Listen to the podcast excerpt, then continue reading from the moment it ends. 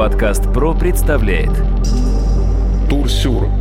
Туризм с Федором Юриным.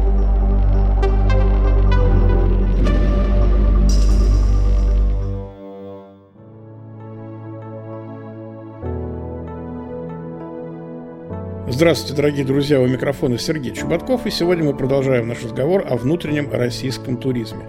Хочу сразу представить моего сегодняшнего гостя. Это эксперт по туризму, обозреватель деловой туристской газеты Федор Юрин. Город древний, город длинный, имя рек Екатерины. Эти слова знаменитого русского шансоне, я думаю, знакомы многим нашим слушателям. Да, безусловно, сегодня наш разговор пойдет о Екатеринбурге. Федор, добрый день. День добрый. Насколько понимаю, сегодня говоришь об этом городе. Да, именно Екатеринбурге. И те слова ты вспомнил. Это Александр Новиков, очень неплохой, на мой взгляд, поэт, песник, шансонье. И он сочинил действительно хорошую песню. И в этой песне, кстати, уже есть две достопримечательности, которые можно посетить. Вернее, одна достопримечательность есть. Это знаменитая Екатеринбургская тюрьма. У него там есть строчки. Даже свод тюрьмы старинной здесь положен буква «Е». Потому что Екатерина II очень большое внимание уделяла этому городу, Екатеринбургу. Почему он назывался Екатеринбург? В советское время он назывался, кстати, Свердловск, в честь Якова Свердлова. Но мы вернемся к 18 веку, когда на берегах реки Исеть был основан город Екатеринбург, город Екатерины по приказу императрицы. Насколько я понимаю, он имел какое-то важное стратегическое значение. Да, стране нужен был металл. Нужны были железоделательные заводы, и одновременно заводы делали там, где была река. Была река и сеть. Рядом был Урал, было железо, были минералы, то есть была рабочая сила дешевая. То есть все совпало. И именно поэтому сделали сначала железоделательный завод, который постепенно превратился в город. Ну а в советское время это стал город-миллионник. 1,4 миллиона человек живет там, есть даже собственное метро. Но когда я приехал, я не увидел каких-то старинных зданий. Их там практически нет, там все уничтожено. Причем уничтожено благодаря первому президенту России Борису Ельцину, который был родом из этих же мест. И он, кстати, сделал очень много плохого для этого города. Ну, например, вторая строчка в этой песне Александра Новикова говорит о том, что тут пришили Николашку. Речь идет о Николае II, императоре, который был убит в подвале Ипатьевского дома как раз в Екатеринбурге.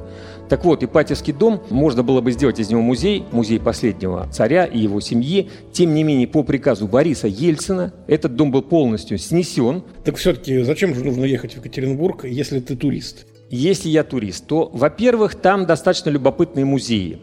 Ну, назову только два. Музей изобразительных искусств и музей камня. Вообще музеев камня несколько там. Это же Урал, это же кладовая, это же изумруды, это же рубины, это малахит прежде всего. И все эти камни можно увидеть в музее. Причем не только увидеть вот эти камни и купить из них украшения. Это действительно очень красиво, это здорово. Малахитовая шкатулка, сразу вспоминается Бажова. А музей изобразительных искусств. Ну, помимо того, что там очень хорошая коллекция русского авангарда, там еще так называемое каслинское литье присутствует. Если кто не знает, я объясню. Небольшой городишко Каслин на Урале. Свердловской области. Прославился тем, что там из металла местные умельцы делали потрясающие вещи. То есть настолько потрясающие. Вот они из этого металла выковывая делали какие-то розы, какие-то скульптуры. На парижской выставке 1900 года павильон России занял первое место только благодаря каслинскому литью, потому что мини-павильон был сделан из каслинского литья. Целиком павильон. Вот представьте себе, двери, окна, резные подоконники, все из металла. И до сих пор этот павильон находится в Музее изобразительных искусств. Его можно увидеть. Есть потрясающие здания, их около 200, конструктивизм советский. Больше всего привлекло здание в виде серпа и молота. Представьте, серп и молот, если сверху смотреть, это городок чекистов оказывается. Чекисты жили как раз вот в этом городке. До сих пор, кстати, люди живут в этих квартирах чекистов, но уже не имеют отношения ни к НКВД, ни к ГПУ, ничего. А квартиры были очень любопытные. Вот представьте себе, там у них была и кухня своя, и детский сад был свой, и школа была своя, и все такой закрытый городок. Подкаст ПРО представляет Турсюр. Туризм с Федором Юриным.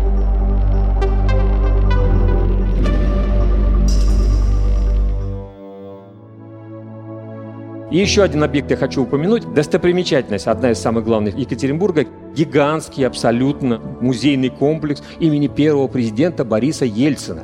Гигантская скульптура стоит при входе. Заходишь туда, ходишь по комнатам. Музей любопытный. Например, ты приходишь по залам и попадаешь на заседание Политбюро. Помните заседание Политбюро, когда Егор Легачев сказал Ельцину, Борис, ты не прав. Вот голограммы, фигуры стоят, Легачев стоит, Ельцин, ты входишь в кабинет, обалдеваешь, ты сидишь на заседании Политбюро, ЦК КПСС. Входит Ельцин, входит Легачев, Легачев говорит, Борис, ты не прав. Все, следующий зал ты переходишь. Ты попадаешь в типичный магазин советского периода времен Горбачева Ельцина. Пустые прилавки, ничего нету, ни колбасы Шпротина, может быть, какая-нибудь одна банка такая, да? Ну, сами знаете, кто, кто был тогда, кто помнит. И голограмма стоит злая такая в каком-то занюханном белом комбинезоне продавщица. Есть еще, может быть, небольшие фишечки, которые я всегда люблю вставлять. Например, необычные памятники. Я всегда фотографирую в каждом городе необычные памятники. Вот в Екатеринбурге есть необычный памятник, на мой взгляд, это памятник Клавия клавиатуре. Гигантская клавиатура, да, вы представляете, вот эти вот кнопочки, они, правда, заросли уже, но местные умельцы вот сделали ее все, все начали фотографироваться, потом появился мох уже посреди, но тем не менее эту клаву можно увидеть. Сам город можно посмотреть два дня, лететь-то туда, в общем, часа четыре надо еще окрестности его, потому что окрестности очень любопытные на самом деле. Несколько таких фишек, несколько городов. Всего в 17 километрах от Екатеринбурга находится географический центр Азии и Европы. Именно в этом месте, по Уральскому хребту он проходит. Люди просто фанатеют, когда они приходят, фотографируются. Одну ногу ставят левую, допустим, на Европу, правую на Азию. И начинают фотографировать, гыгыкать, там, смеяться. Наши люди любят такое селфи. Город Невьянск. Это уже немножко подальше. Невьянские рудники, может быть, кто-то слышал. Но мало кто знает, что в нашей стране есть собственная Пизанская падающая башня. Она находится в городе Невьянск, как это ни странно. Почему она там оказалась, непонятно. Купцы Демидовы, золотопромышленники, те, которые сделали металлургию на Урале, вот взбрело в голову людям сделать эту башню. Причем изначально она уже была падающей у них. Если Пизанская начала падать, то Невьянская нет. И говорят, что якобы специально была сделана башня для того, чтобы прятаться. Когда враги нападут, то Демидовы спрячутся в этой башне, а враги не смогут, потому что она наклонная, ничего они не сделают и так далее и тому подобное. Невьянск еще известен тем, что там особая иконописная школа есть. Иконы есть, можно посмотреть. Дальше, если поехать. Город Верхняя Пышма. Потрясающий музей техник. Музей военно-технического сотрудничества. Что там только нет. Какие-то экскаваторы, какие-то вездеходы, какие-то танки, которые были на вооружении у Красной Армии. Я не видел таких танков. Вы видели танк, у которого экипаж 13 человек? Я не видел такой танк. Четыре башни, в каждой из башен сидели по два бойца. Я не знаю, кто это придумал. Это у нас придумали, да, в России. Похоже на то, что там он, в общем, не принимал участие в боевых действиях. Выпустили какие-то пробные образцы, показали там Орджоникидзе и Сталин. И сказали, ну все. Те сказали, замечательно, ну давайте лучше попроще что-нибудь, подешевле. Можно увидеть целые бронепоезда, которые там стоят. Это все рядом. Да, еще одну фишку я не упомянул. К сожалению, я не дошел до этой фишки, но я читал много, смотрел, и это очень любопытно. На одном из кладбищ есть целая аллея местной братвы памятники местным бандитам времен 90-х, когда их убивали, чего там только нет, изображен там Вован с Мерседесом, изображен там с вертолетом Димон, и все знают это. Это как достопримечательность. Может быть, это плохая достопримечательность, я не знаю. Но, на мой взгляд, это фишка, которая есть тоже не в каждом городе. Более того, если ты попадешь на хорошего экскурсовода, который тебе расскажет, он тебе расскажет подробно о всей этой братве, о всех этих группировках, о каждом из этих Димонов, Воване, чем он знаменит, что он был, что он делал. А из Москвы, например, можно какой-то тур сразу заказать на месте, как-то с экскурсоводом договориться? Можно, конечно. Все в интернете доступно абсолютно. Набираешь Екатеринбург, там экскурсия на кладбище 90-х, скажем так, да, и миллион народу просто предлагают эти экскурсии. Они вполне доступны, не очень дорого стоят. Но я считаю, что как раз стоит послушать человека, который знает об этом больше гораздо. Я, к сожалению, не дошел. Я думаю, что я приеду еще в Екатеринбург. Как это ни странно, вот промышленный город, и казалось бы, он такой весь современный, но если пытливый, внимательный и такой искушенный, скажем, человек ходит по городу, то он найдет что-то настолько любопытное, что это запоминается, как запомнилось это мне. Федь, большое спасибо за твой крайне интересный рассказ. Дорогие друзья, я хочу напомнить, что сегодня в гостях у меня был Федор Юрьевин, эксперт по туризму, обозреватель туристской деловой газеты, вел подкаст Сергей Чубатков. До свидания, дорогие друзья, до новых встреч.